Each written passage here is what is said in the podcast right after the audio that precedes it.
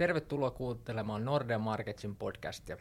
Tänään jutellaan Suomen talouden kehityksestä ja näkymistä. Ja mun nimi on Juho Kostiainen ja mun kanssa täällä tänään on juttelemassa meidän analyytikko Olli Malinen. Morjesta Olli. Moikka. Aloitetaan käymällä läpi vähän alkuvuoden kehitystä, mi- miten ollaan tultu tänne asti. Ja me saatiin tuossa viime viikolla dataa, ennakolliset tiedot BKTstä vuoden toiselta neljännekseltä, ja sieltähän tuli ihan positiivisia lukemia, että talous olisi ollut selkeässä kasvussa nyt sitten ensimmäisen neljänneksellä ja myös sitten toisella ne, vuosineljänneksellä. Ja ensi viikolla saadaan sitten tarkemmat tiedot siitä, että pysykö se kasvu niin kovana, kun ne ennakkotiedot nyt antaisi ymmärtää, vai onko se ollut vähän maltillista. Mutta yhtä kaikki näyttää siltä, että Suomen talous on itse asiassa pärjännyt yllättävän hyvin alkuvuoden siitäkin huolimatta, että tämä kustannusten nousu, korkojen nousu on kurittanut niin kotitalouksia kuin sitten rak- rakennusyrityksiä, teollisuuttakin, mutta toistaiseksi on, on mennyt ihan kohtuullisen hyvin. Ja yksi tietysti tekijä, mikä siellä on ollut taustalla, on ollut tämä yksityinen kulutus. Vaikka tämä kulutus ei kokonaisuudessa ole juurikaan kasvanut, niin me nähdään siellä, että on ollut selkeitä siirtymää sieltä edelleen tavarakulutuksesta palvelukulutukseen, ja palvelut tietysti kun on tuotettu kotimaassa, niin ne myös generoi sitten enemmän arvonlisää ja BKTtä, ja sitten vähemmän tuontia kuin sitten taas tavarakauppa, joka on enemmän tuontipainotteista. Miten Olli, sä oot seurannut tuota meidän korttidataa nyt tässä kesän aikana, nimenmukaisesti kesäduunarit seuraa myös kesällä taloutta, niin miltä, miltä se kehitys on näyttänyt sieltä, että onko se hyvä virre pysynyt tai onko siellä nähty mitään selviä muutoksia? Joo, jos lähdetään tuosta alkuvuodesta liikkeelle, niin silloin se kulutus oli, oli viime vuoden taso alapuolella, mutta sitten on vahvistunut, vahvistunut nyt kevästä alkaa ja kesällä ollaan oikeastaan oltu reaalisestikin siinä viime vuoden tasolla. Ja niin kuin Juho sanoi, niin siinä on näkynyt selkeästi siirtymistä tavaroiden kulutuksesta palveluiden kulutukseen. Ja varsinkin kesällä nyt kulttuuripalveluiden kulutus on ollut todella vilkasta. Siihen varmasti tuo myös se, että paljon korotuksia astui voimaan kesällä ja lomarahoja, mitä sitten kuluttajat haluaa käyttää elämyksien saamiseen. Joo, mehän nähtiin tuossa kesäkuussa nyt aika reilu palkkasumman nousu, eli sieltä vuoden takaa taidettiin tulla semmoinen 9 prosenttia ylöspäin, ja tosiaan siellä, siellä näkyy nyt sitten nämä kertaerät, mitkä kuuluu tähän, tähän palkkakierrokseen. Ja inflaatio on myös tosiaan hidast, hidastunut nyt, että meidän toi yhdenmukaistettu kuluttajahintaindeksi vuosimuutos oli tuossa heinäkuussa niin enää 4,2 prosenttia, ja siellä nähdään nyt selvästi, että tämä energiahintojen lasku – näkyy, mutta myös sitten ruoahinnan nousu on hidastunut ja samoin sitten tavarahintojen nousu on hidastunut. Ainoa, mikä edelleen, missä hintojen nousu kiihtyy tai pysyy ennallaan, on palveluissa, jossa se kysyntä on ollut vahvaa ja tietysti nämä palkankorotukset sitten näkyy erityisesti siellä palvelusektorilla, jossa palkkojen osuus sitten siitä tuotannosta on suuri. No tämä on tietysti tämä hyvä talouskehitys tai kohtuullisen hyvä talouskehitys on myös pitänyt yllä hyvää virettä työmarkkinoilla alkuvuonna. Eli meidän työllisyysaste on ollut korkealla, työttömyysastekin pysytteli pitkään siellä 7 prosentin alapuolella. Nyt sitten viimeiset luvut, kun saatiin työmarkkinoilla, oli pientä heikkenemistä. Tässä on, näitä tietysti aina täytyy vähän katsoa niin kuin, ää, pienien ikään kuin silmälasien läpi, koska niissä on jonkun verran kuukausittaista heiluntaa näissä työmarkkinatilastoissakin, mutta näyttää siltä, että siellä on nyt pikkasen käännettä tapahtunut heikompaan päin, että työttömyys on vähän noussut ja työllisyysaste on, on tullut alaspäin. Sitten jos me katsotaan lomautettujen ja työttömien määriä, niin sielläkin on ihan maltillista kasvua vielä, mutta sitten joillain sektoreilla ää, nähdään jo sitä, että ainakin rakentamisessa ää, osa ammattiryhmistä, niin siellä nähdään, että lomautusten määrät on selvästi kasvussa ja varsinkin ne tavallaan ryhmät, mitkä on siellä rakennusprosessin alkupäässä eli suunnittelupuolella, niin siellä näkyy, että tämä tilauskanta on heikentynyt, niin näkee, näkyy myös. Ja me odotetaankin, että nyt loppuvuotta kohden tämä työmarkkinatilanne tästä jonkun verran heikkenee. No sitten jos mennään tuohon vientipuolelle, Suomen vientihän on vetänyt kohtuullisesti vielä alkuvuonna, mutta sielläkin on näissä näky, näköpiirissä selvää heikkenemistä ja kyllähän tämä maailmantalouden ää, beto on ollut niin kuin hidastumaan päin ja sitten erityisesti nämä meidän, meille tärkeät niin kuin tavaravientimaat Saksa ja Ruotsi, niin miten oli sä oot katsellut vähän tuota Saksan ja Ruotsin kehitystä, niin miltä siellä näyttää tällä hetkellä tuo taloustilanne? Eihän se kovin hyvältä näytä. Saksastakin saatiin itse asiassa just eilen tosi heikkoja ostopäällikköindeksilukuja ja se varmastikin viittaa siihen, että tämä tilanne ei ole Saksassa parantumassa kovin nopeasti, mikä sitten varmasti näkyy myös Suomen viennissä. Sitten taas katsotaan Ruotsia, niin kehitys on sielläkin ollut aika hankalaa. Ruotsissa inflaatio on aika korkea ja kruunu heikko, mikä sitten painaa, painaa Ruotsin kysyntää ulkomailta tuonne, tuo, tuoduille tavaroille niin kuin Suomesta. Joo, toi on ihan hyvä pointti, että Ruotsissa tosiaan tuo kruunun heikkeneminen niin on pitänyt sitä inflaatiota korkeammalla kuin vaikka Suomessa. Sama koskee Norjaakin, että, että vaikka siellä talous supistuu ja sitä kautta inflaatiopaineet niin kun kysyntäpuolelle heikkenee, niin sitten se heikko kruunu tai heikot kruunut on pitänyt sitä inflaatiota yllä. No Suomessa vaikka vienti on hidastunut tai hidastumaan päin, niin tuonti on hidastunut vielä enemmän. Ja siellä on taustalla montakin tekijää. Jo tämä edellä mainittu tavarakaupan väheneminen tarkoittaa tietysti sitä, että tarvii tuoda niitä tavaroita. Osittain saattaa olla kyse myös niin kuin varastosyklistä, eli on ostettu tavaraa varastoon ja nyt sitten kun myynti käy heikommin, vienti käy heikommin, niin pystytään valmistamaan ja myymään sieltä varastosta.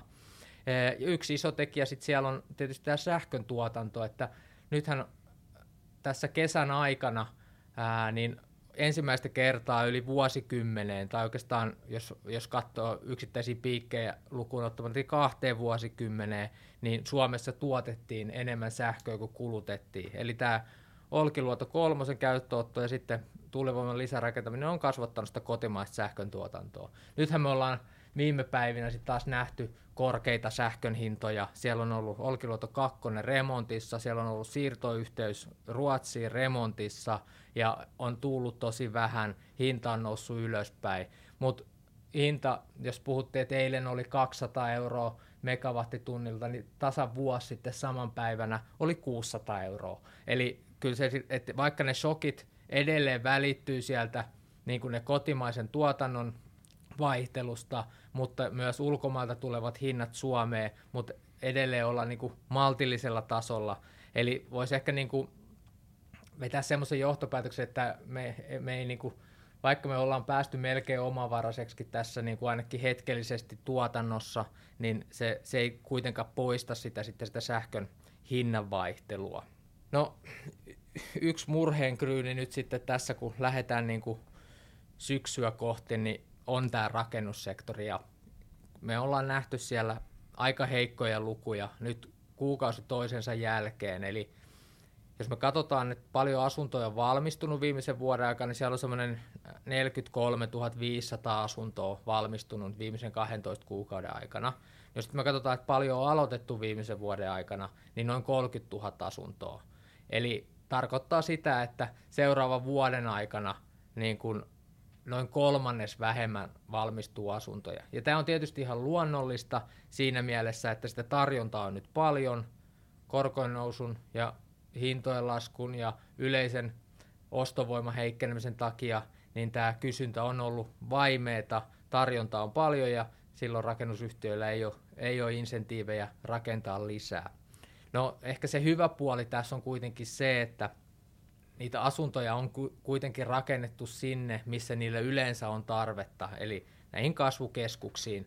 Nyt niitä on rakennettu ehkä pikkasen reilusti, mutta muuttovoitto on palannut pääkaupunkiseudulle, se on pysynyt ylle ja vahvistunut vaikka Tampereen seudulla, ja siellä niitä asuntoja on nyt tarjolla, eli sinne virtaa myös väkeä senkin takia, että vuokrat nousee maltillisesti, hintojen taso on maltillistunut, ja tämä ikään kuin tilanne kyllä korjaa itse itsensä, ja siinä vaiheessa kun se tasapaino löytyy, niin sitten pikkuhiljaa lähtee ne hankkeet liikkeelle, ja eikä nytkään tietenkään ole niin, että ei yhtään rakenneta, että kyllä niitä edelleen näkee rakennushankkeita käynnissä, ja siellä on tietysti sitten myös semmoiset rakennuttajat, jotka näkee tavallaan syklin yli, niin ajattelee, että siinä kohtaa sitten, kun se kysyntä lähtee virkoamaan, niin siinä kohtaa olisi hyvä valmistua niitä asuntoja. Eli tässä on tietysti niin, kuin niin sijoittajalla, rakentajalla kuin asunnon ostajallakin niin kuin peli, pelipaikat. Silloin kun muut ei osta, niin silloin on hyvä olla itse hereillä.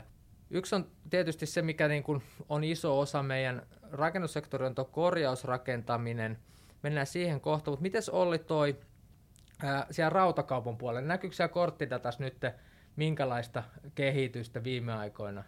Joo, kauppa on käynyt Suomessa rautakaupoissa tosi heikosti. Kulutus on laskenut jopa 20 prosenttia reaalisesti viime vuodesta. Ja tota, tämä on mielenkiintoista siinä, että muissa Pohjoismaissa ei ole samanlaista trendiä, että Tanskassa, Ruotsissa, Norjassa kulutus on ollut paljon pirteämpää. Toki tätä varmasti selittää pitkälti se, että korona-aikana ihmiset ei päässyt kuluttamaan kotinsa ulkopuolella rahaa, niin rahaa kulutettiin remontoimalla, ostamalla uusia jääkaappeja, ja jos sä oot ostanut jääkaapin pari vuotta sitten, niin sulla menee hetki ennen kuin sä tarvit taas uuden. Joo, toi niin kuin näyttää, että niin kuin tämmöinen kotitarveremontointi on, niin kuin, on selvästi vähentynyt, mutta se, missä me nähdään itse asiassa nyt vähän positiivista kehitystä, niin on tuolla ää, taloyhtiöiden korjausrakentamisessa. Ja siellä on itse asiassa nyt näyttäisikin olevan ihan hyvä hetki lähteä niin kuin edistämään näitä isompiakin korjaushankkeita sen takia, että nyt siellä rakennus, rakennus tota, alalla on työvoimaa saatavilla, varmasti saa paljon paremmin urakkatarjouksia tämmöisiin korjaushankkeisiin ja me nähdäänkin tuolla tota, pankinkin puolella, että tämmöisiin on nyt sitten niin kuin aktivoiduttu tämmöisiin isompiin remontteihin, että jos viime vuonna tehtiin niitä ehkä vähän pienempiä emo, e, energiaremontteja, maalämpöä ja muuta, niin nyt ollaan sitten aktivoiduttu jonkun verran sit siellä ää, iso, isommissa julkisivu- tai sitten tota putkiremonttiasioissa. Ja tämä on varmasti alkaa olla niin kuin otollinen ajankohta semmoiseen. Ja se olisikin hyvä, että moni niin kuin siihen, jos on taloyhtiössä tai omassa talossa tarvetta, niin siihen tarttuisi, koska se sitten osittain tasaisi sitä suhdannetta sen rakennussektorilla, kun tämä uudisrakentaminen ei vedä. Toki sitten rakentaminenhan on muutakin kuin asun, asuntojen rakentamista ja korjausta, että meillä on teollisuuden rakentamista ja meillä on infrarakentamista ja sielläkin me ollaan nähty muussa rakentamisessa jonkunnäköistä hidastumista, mutta ei kuitenkaan samassa mittaluokassa kuin mitä sitten tuolla asuntopuolella. No sitten kun me päästiin tota, tähän investointipuoleen, no oikeastaan jos muutama sananen vielä tästä asuntomarkkinasta, niin oikeastaan nyt ne, siellähän on ollut ne useampi jarruttava tekijä siinä asuntokysynnässä. Yksi on tietysti ollut se, että kun hinnat laskee, ihmiset ei välttämättä halua ostaa siihen laskevaan hintaan. No nyt me nähdään, että itse asiassa koko maan tasolla hinnat ei ole enää alkuvuoden jälkeen laskenut. Eli näyttäisi, että se niin kuin kupla puhallettiin, mikä sinne korona-aikana semmoinen pieni syntyi, niin pois, ja nyt se hintataso on suunnilleen vakautunut. Pääkaupunkiseudulla me ollaan edelleen nähty jonkun verran hintojen laskua, johtuen siitä niin kuin reilusta ylitarjontatilanteesta tällä hetkellä, varsinkin nyt kun sijoittajat ei ole mukana markkinassa ostolaidalla, niin siellä pienissä asunnoissa on, on paljon tarjontaa. Mutta se, että asuntokauppaa käydä niin vähän, että koko ajan sinne kumuloituu sitä tarvetta vaihtaa, ostaa isompaa, ostaa pienempää, vaihtaa paikkakuntaa. Ja sitten ne kaksi muuta tekijää on tietysti tämä korkotaso. Meidän korko-odotukset on nyt sitten tälle vuodelle, että EKP ei enää nostaisi korkoa. Ja nyt me ollaan saatu, niin kuin Olli tuossa mainitsi näistä tota, ostopäällikköindekseistä on tullut sel- selvää indikaatio siitä, että Euroopan talous olisi hidastumaan päin. Ja se tarkoittaa myös sitä, että inflaatiopaineet on hidastu- hidastumassa ja me nähdäänkin, että inflaatio hidastuu. Ja ajatellaankin, että ensi vuonna korot lähtisivät ensi vuoden puolivälissä laskuun. Ja se tulee näkymään, jos, se, jos näin tapahtuu, niin se, se tulee näkymään sitten jo tämän vuoden loppupuolella siinä, että vaikka 12 kuukauden Euriborit saattaa painua sinne nelosen alapuolelle, jos tämä oletus nyt sitten pitää paikkansa.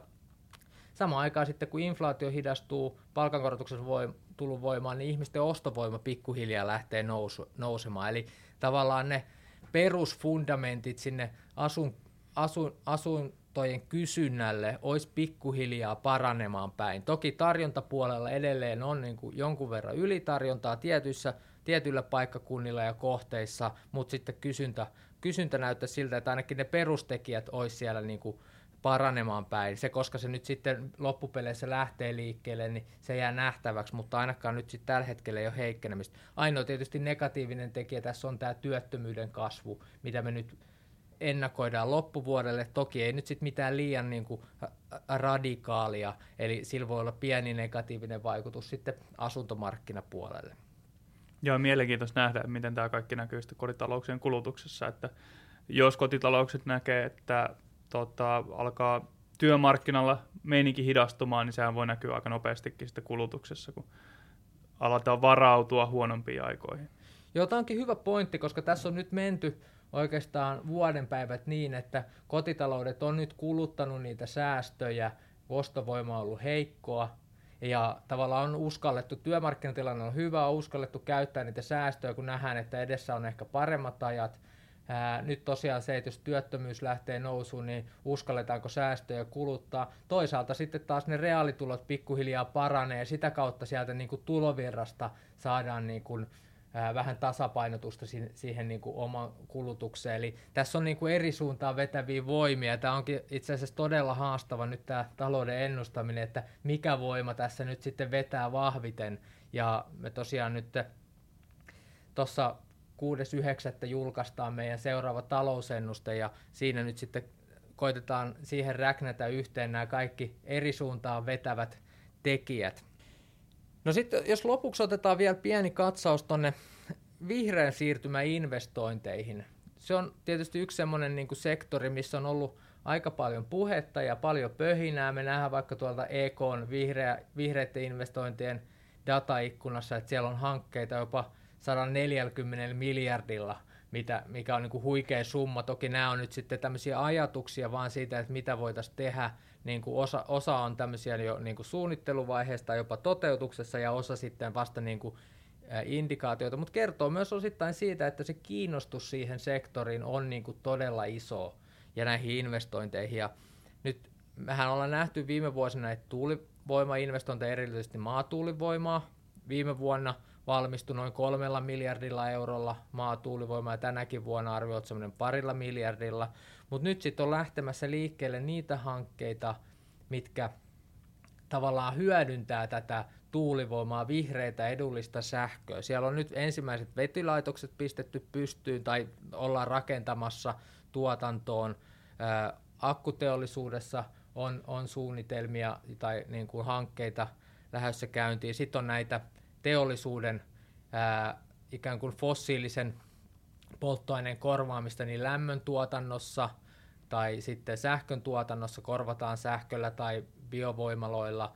Ja sitten niin kuin nämä hankkeet esimerkiksi tämän vihreän tota, teräksen valmistuksessa vedyn avulla tai sitten vaikka niin kuin öljyjalostuksessa tämän vihreän vedyn käyttö, niin tämmöisiä hankkeita siellä on aika paljon ja tämä onkin semmoinen niin kuin yksi ala, mikä tätä Suomen investointinäkymää, mikä ei nyt sitten tässä korko- ja talousympäristössä muuten ole niin häävi, niin ne antaa semmoista pientä valoa tonne eteenpäin. No, jos mä katsoin sieltä dataikkunasta, että mitkä, minkä verran niitä niin kuin hankkeita olisi niin kuin tässä meidän ennustehorisontilla, eli vuonna 2024-2025, niin siellä on ehkä pari-kolme miljardia vuosittain semmoisia hankkeita, mitkä oletettaisiin valmistuvan näinä vuosina, että mitkä on niin kuin kohtuullisen pitkällä jo niin kuin prosessissa, eli ei ne nyt vielä niin kuin meidän koko investointi, niin kuin investointeja pelastaa, mutta ne on yksi semmoinen uusi lisä sinne ja ää, sitä mukaan kun tämä niin kuin vihreä siirtymä etenee, niin varmasti se tulee olemaan merkittävä osa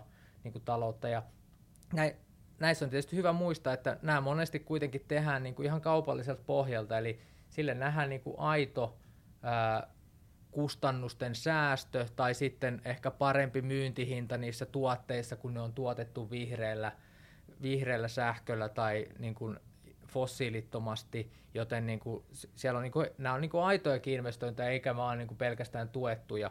Sitten voidaan nähdä esimerkiksi niin kotitaloudet investoi tällä hetkellä paljon vaikka sähköautoihin. Ja sielläkin niin kuin ehkä aluksi ajateltiin sitä, että tämä nyt on tämmöistä niin kuin ideologista, että halut, halutaan niin kuin säästää luontoa, mutta kyllä se tällä hetkellä niin sähköautojen hinnat on tullut jo sen verran alas, että se, se on niin kuin monelle, varsinkin nyt enemmän ajavalle, niin aika kustannustehokas ratkaisu, eli se halvempi, halvempi niin kuin käyttökustannus kyllä sitten niin kuin maksaa sitä vähän korkeampaa hankintahintaa takaisin aika, aika hyvin, eli tässäkin niin kuin tavallaan mennään lompakko edellä siihen vihreäseen siirtymään, niin kuin monesti teollisuuden puolellakin, missä esimerkiksi nyt tämä aika korkeat päästöoikeuksien hinnat, niin kyllä luo insentiivejä investoida. Tässä olikin meidän tämän viikkoiset aiheet. Kiitoksia Olli. Kiitos. Ja me jäädään nyt sitten räknäämään lukuja yhteen ja pistetään ne siihen meidän ennusteeseen ylös ja 6.9. tosiaan sitten laitetaan julkia, webinaaria pidetään silloin ja sinne tietysti kaikki tervetuloa linjoille kuulemaan. Kiitoksia ja ensi kertaa. thank you